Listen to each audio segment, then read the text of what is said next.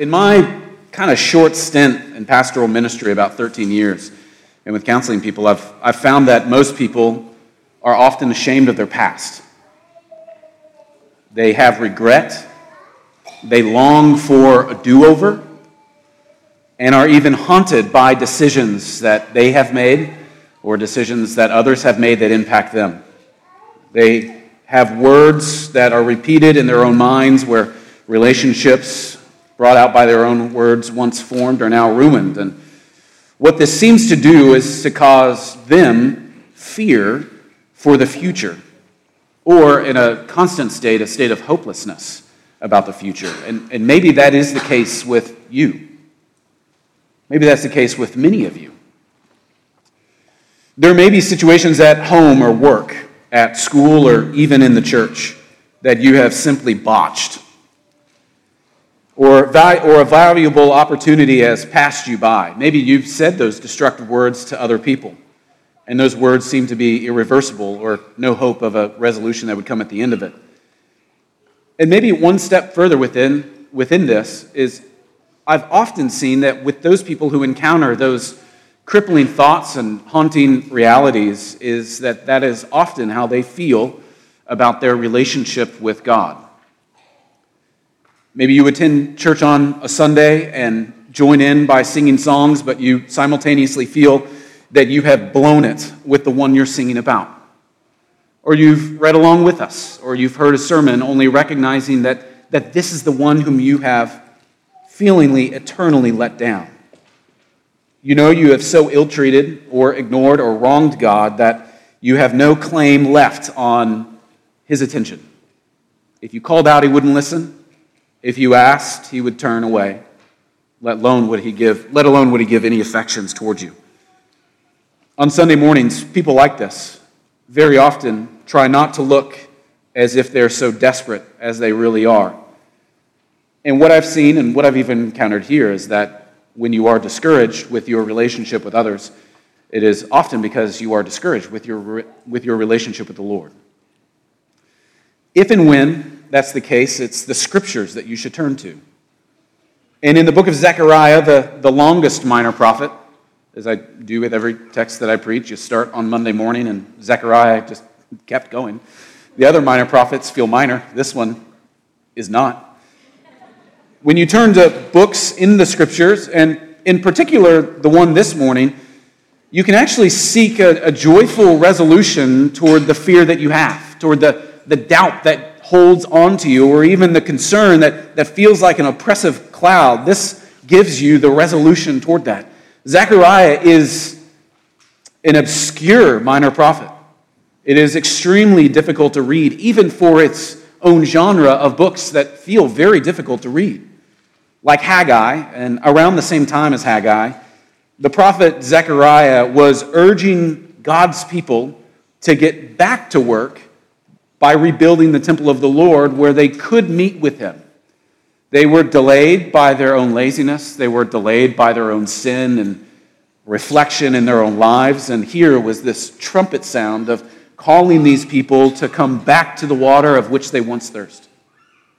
And through eight visions, two sermons, and two oracles, I think God uses Zechariah to tell God's people on a regular basis through all kinds of imagery that he has not abandoned them, even despite their own sin. Now, the structure and the layout of the book will be the structure and the layout of my sermon. We, it first comes to us in eight visions. That'll be point one. And then it comes to us in chapters seven through eight in two kind of longer sermons towards God's people. And then finally, two oracles that stretch over from chapter nine to chapter 14, where we hear that God shows us about his overwhelming rule his gracious word and the, the prophecy through this prophet of the one who will come to save the people who he's calling to return to himself. So, first, I want you to see in the first six chapters where God shows his grace to his people through these captivating images and visions, showing them his grace through a repeated reminder of his overwhelming rule on the entire world. Life for these Jewish people felt disjointed and uncertain, both brought on by the circumstances around them and by their own fault. Everything seemed to be shaking around them, especially in their relationship with God. You can imagine that the feeling of maybe not, not even wanting to come into this room because of you know that you will face the one, the Lord, whom you have ignored or sinned against on a regular basis. And after all, this is the God whom they were encountering who had dramatically exiled them to Babylon just years before. Would he give them a second chance? Or would he smite them completely? Zechariah is saying, yes, he will, and listen to how he'll do it. So, from the first opening words of the book, it sounds as if he would. You can scan over the first six verses, and there's a refrain repeated of repentance sought by the Lord. Not just called by the Lord, but sought by the Lord. Look at verse 3. Understand the imperative call of this whole book. It says, Therefore, say to them, so Zechariah, say to them, Thus declares the Lord of hosts, return to me, says the Lord of hosts, and I will return to you, says the Lord of hosts. Don't be like your fathers, to whom the former prophets cried out, but return. God has not abandoned them. That's the first thing he wants them to notice from this prophet as they endure the hardship of their own lives by their own fault and the fault around them. And friends, I think just before even moving on, I, I hope that you will consider this as a proper view of God. He's calling them to return to them, like a, like a trumpet from the front porch of a house, calling your kid home who seems to be running away, come back. A gracious view of God is what their first attention should be brought. He doesn't affirm their sin nor say that it's all okay, in the same way that God never affirms your own sin or even says your sins are okay, but He does graciously say to them, Return. Now, the first six chapters of this book are a series of eight distinct visions. You probably see those, whatever kind of Bible you had. Editors of those Bibles would have separated them in like paragraph form. And mine even has kind of labels for them off to the side where you kind of, as you're going through this, you're going, wait, what, what is this? Oh, okay, it's a different vision. He's giving the eight visions for the Lord's people to understand, and they're difficult to think through and strange to actually envision. But the Lord gives Zechariah visions to make an overarching point. And on your own, I'd encourage you to look at these later on. I've, as I've been peering in all week, I've noticed that this is a little bit different than how typical Old Testament structures occur. Typically, an Old Testament pattern of you understanding the point or an emphasis often comes at the end. You know, the resolution comes at the end of a story, or it comes at the end of the poem, or maybe you might even give a speech to someone who you want to propose to, and at the end you say, Will you marry me? But here in this structure, it seems like the, the point and the emphasis of these visions are actually coming in the middle. Oftentimes in uh, Hebrew poetry or Hebrew formations, it's like a circling plane that finally comes down to a point where it hits the runway. For all of you Air Force people who want to know how you fly a plane, you, you might circle around and hit the runway, just in case. I've been studying Wikipedia last night. Now, on your own, I would encourage you to look at all these and so we see often the story's climax of this structure. You, you, look at verses 1 through 6, chapters 1 through 6 as a whole, because there's eight corresponding visions, and you go, okay, if it's in the middle, then we look at the fourth and the fifth vision, seeing that as the climax. And I think that's the case, because these fourth and fifth visions are trying to exemplify and showcase the coming Messiah who would come to save his people. And that really gives us a grounding or handrails on what Zechariah is about altogether. Zechariah is a prophetic book calling people to hope for and wait for a coming Messiah, and he'll look like this and he'll look like that. So that's the message of this. That's the emphasis of this. Fourth and fifth vision are about the Messiah. The fourth vision is about the Messiah, and that it speaks about a high priest, Joshua, who is symbolically covered with the filth of the people, and these people must be cleansed.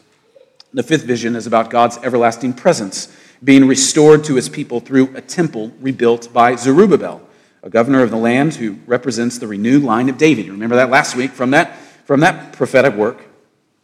And so at the end of the fifth vision, an angel promises, promises to do uh, to two individuals an anointing to serve the Lord of all the earth. So the text says that the anointing one that God would send would both be a priest you know, having the guilt of the people covered by himself, and also a king, one who would rule over all of the earth. You can see how, with New Testament eyes, New Testament lenses, how this seems to be so clear. The Messiah that he's talking about seems to be the one that was talk, talked about in the New Testament. The first and the last vision, then, or that's the middle. So the first and last vision, vision one through one and eight, both represent are represented by four horses that go throughout all of the earth and return to report peace. This is interesting. So you got the Messiah in the middle, and then you got this strange context of these horses going out all to the ends of the earth. And whenever the prophetic words are talking about like north, south, east, west, all the ends, the four corners, that means the earth in total. You could, you could see that dramatically as like all of the earth. These horses go out, but they go out and they, they have two different visions of what's happening there. The first one has a vision of peace.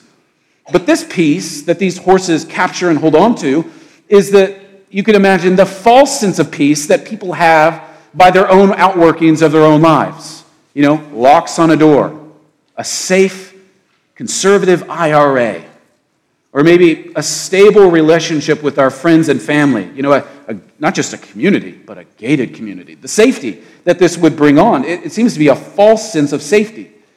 But the, the other horses in Division 8, they go out to the ends of the earth, and what they see is safety that has been brought by the Messiah through him conquering his enemies. And they're coming back with a message of safety, saying that true safety is actually found by a Messiah who conquers everything and establishes his rule in his reign. So you can see how this is starting to form. You've got a Messiah in the middle who is a, who is a priest and a king. These messages go out where a message of false safety is brought true safety, both by judgment and mercy. But then in verses 2 and 3, or verses, visions 2 and 3, in visions 6 and 7, these seem to be talking about the same thing. So you kind of, all of a sudden, this balance beam is held upright. The second and the third visions show God winning victories over God's people, or, or show, winning victories over God's enemies, saving God's people, while protecting them of all those who lived among them. And the sixth and the seventh visions show God purging his own people of their sin. So, altogether, then, these four visions picture a defeat of all opposition to God's rule, both external and internal, when faced with opposition. So, in short, these eight visions are, are aiming to do one thing, show one message, and they're presenting a picture of the whole world being brought to peace under the rule of God's anointing priest and king as he saves his people and cleanses his people. So, friends, the, the Bible will actually continue to explicitly show that this is exactly the work of the one who will come, who is called Jesus, the Messiah. This prophetic picture, this apocalyptic picture, is the one who finds its fulfillment in the one that you and I, I pray, know as the very person of Jesus Christ. It was Jesus Christ who is shown to be the anointed one.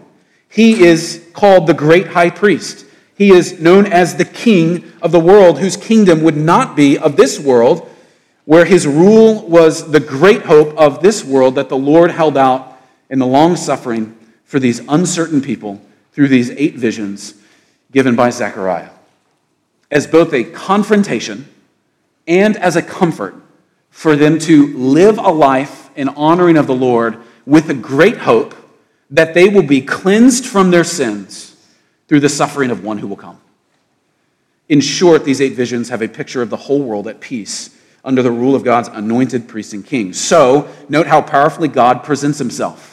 This is the main point of him. He's presenting himself as one who provides grace by demonstrating he is the one who provides absolute rule and authority over everything. Remember the four horsemen, or the four horses. They go out to the ends of the earth and they bring a message back of peace.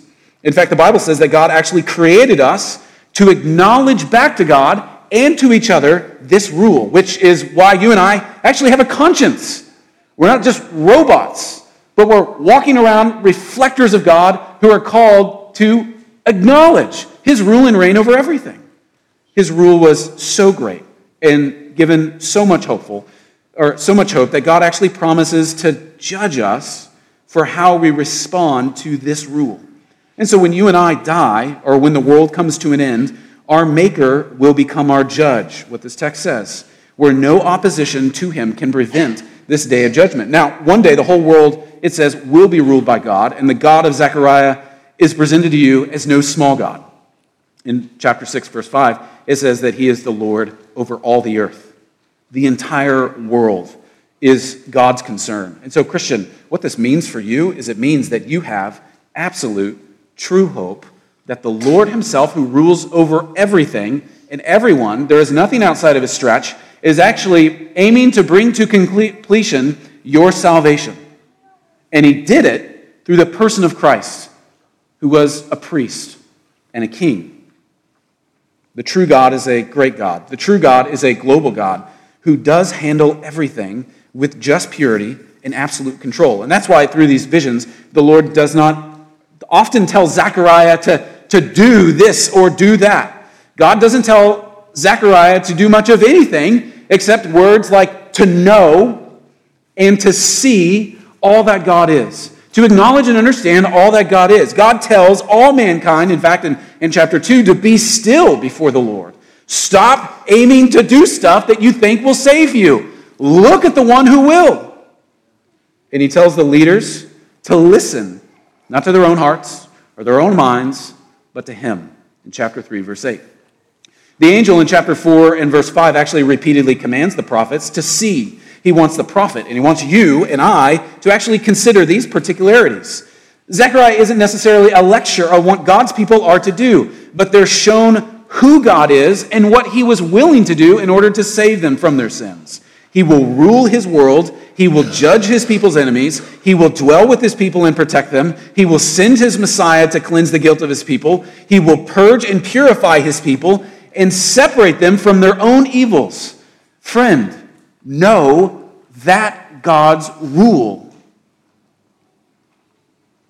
God's lordship is both deep and wide. Christian, you know and are probably regular reminded, regularly reminded that the basis of your hope is not in yourself. And we see it far too often where people actually live anxiously in the exact opposite. Our hope is in who God is and what he has done and what he promises to do. Frankly, this is why we must give ourselves over to regularly study the God of the Scriptures. Even if these visions are more difficult to understand than other parts of Scripture, I'd imagine if you compare like Zechariah to Romans or Philippians and you go, I'm more of a Romans guy or Philippians guy, I can really understand that. Look at how God is revealing himself to you through this abstract vision, giving actual sight to something that seems otherworldly. A response to these kind of things would be for us to actually know who God is as He reveals Himself in His Word. So you might ask yourself, how are you regularly studying the truth about God and His Scriptures? I dare you to actually ask someone else that today. How are you studying about the depth of God according to His Scriptures? See what they say. Maybe you don't want to put them on the spot and say, How would you hope to study the depth of God and the glory of God through His own Scriptures? Do you give yourself to it? Do you carefully observe God's ways with your life and in your life? Do you, do you study the book of your own heart? No one can study yourself like you can according to God's word. And as you read God's word, do you carefully do those things that God tells you to do and avoid those things that He, in His love, actually forbids us from doing? This kind of studiousness should actually mark us as God's people. I get so tired of people apologizing for, well, I know that, you know, theology doesn't make you all that great, or, well, I know you can be too studious. No, God literally tells us to see Him, to know Him, to understand Him as He makes Himself visible. You are actually sinning against a holy God by ignoring how He has presented Himself. Whenever you do marriage counseling, or whenever you do pre marriage counseling, you talk about marriage in this covenant that you make with someone as this lifelong journey, as seeking to understand your spouse. You know, how, how they are, how God has made them, how God is sanctifying them, how God is making them holy in spite of your sin, how God is making them like His bride. Right? And you would be a terrible husband if you regularly ignored your wife, or a terrible wife if you regularly ignored your husband. And in the same way, God wants you to know Him. And He does that by summoning you, not to anyone else but Himself. And friend, you and I have the, the wonderful, providential love of God of being able to see Him from beginning to end in our text. I would love for our church to have a reputation of being studious about God and His Word. I pray that we're not a church of just wide, wide reaching action packed programs, getting people to do stuff, but a church of believers who are committed to cultivating together, one to one, group to work, group to group, class to class, actually thoughtfulness and concentration about God as He's revealed Himself in His Word because we actually know our own flesh. We know our own ignorance about God. We know that such cultivation will bear fruit as our hearts are appropriately humbled. So we should give ourselves over, not in regret to study, but in action to study, to study God according to His Word. I was so encouraged at the beginning of the Minor Prophet series, where people were actually bold and saying, I've never read that book. And you go, Great, read that book. That book is about God, and He's revealed Himself to you. Heard last night from a friend of a person who was saying they're both reading the Psalms and actually starting to dive in Romans. Both will encourage you. It's a lot. But God is a big God who shows how He aims to save His people by knowing Him. There's always a connection between someone's growth in godliness to a person's approach to God's word. You will not grow in godliness. You will not grow to be like God, gracious, merciful, wonderful. You will not grow to be Christ like unless you know what Christ looks like. So, the visions of Zechariah don't let him be weird, but let him be a glimpse of the Lord himself where he showcases so clearly, so wonderfully, so lovingly God's sovereignty, God's goodness, God's rule, God's promises, God's perfection after he says, Return to me. So may we, Crosspoint, be committed to God's praise by knowing him in such a way that we make him known to others. So as you examine the God of the Bible, knows how he graciously says about how he graciously rules over everything. The second thing that we see in the book of Zechariah is the grace of the Lord actually revealed in his word. And he does this in a very interesting way. You see this in chapter 7 and chapter 8, where God shows his grace through Zechariah the prophet by his word. Gaze at chapters 7 and 8, both of which begin with the phrase, the word of the Lord came. Historically, these two sermons, we can tell by the dating here, would have come about two years after the eight visions would have been given. Chapter 7's sermon actually looks back and explains why God exiled his people. It theologically interprets their history, exposing their disobedience. But in a deliberate contrast, chapter 8's sermon actually looks forward, describing what God will do for his people according to his own grace. So, sermon 1 shows the terrible consequence of ignoring God's word. And the second sermon explains how God will reestablish his people according to his truthful word. In short, he'll give them a new beginning, a fresh start. Now, my friend, if you're here and you're not a Christian, let me assure you that God has never lied, He does not lie, and He will never lie. That means what He speaks, even to you, is absolute truth. What a wonderful thing. You can't, you can't read the news anymore, or even read a book or anything and go, it seems good, but is it, is it absolutely true? You know, some of you probably woke up this morning reading the headlines of one university losing, and you might go, Oh, is it true? Friend, let me remind you, it is absolutely true.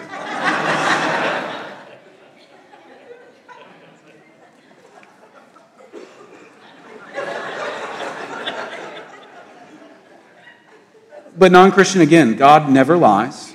What he speaks is truth. Therefore, you should desire to hear God's word as it's true and absolutely obey it. Can you imagine another path? Maybe you've gone hiking and you've distrusted the map.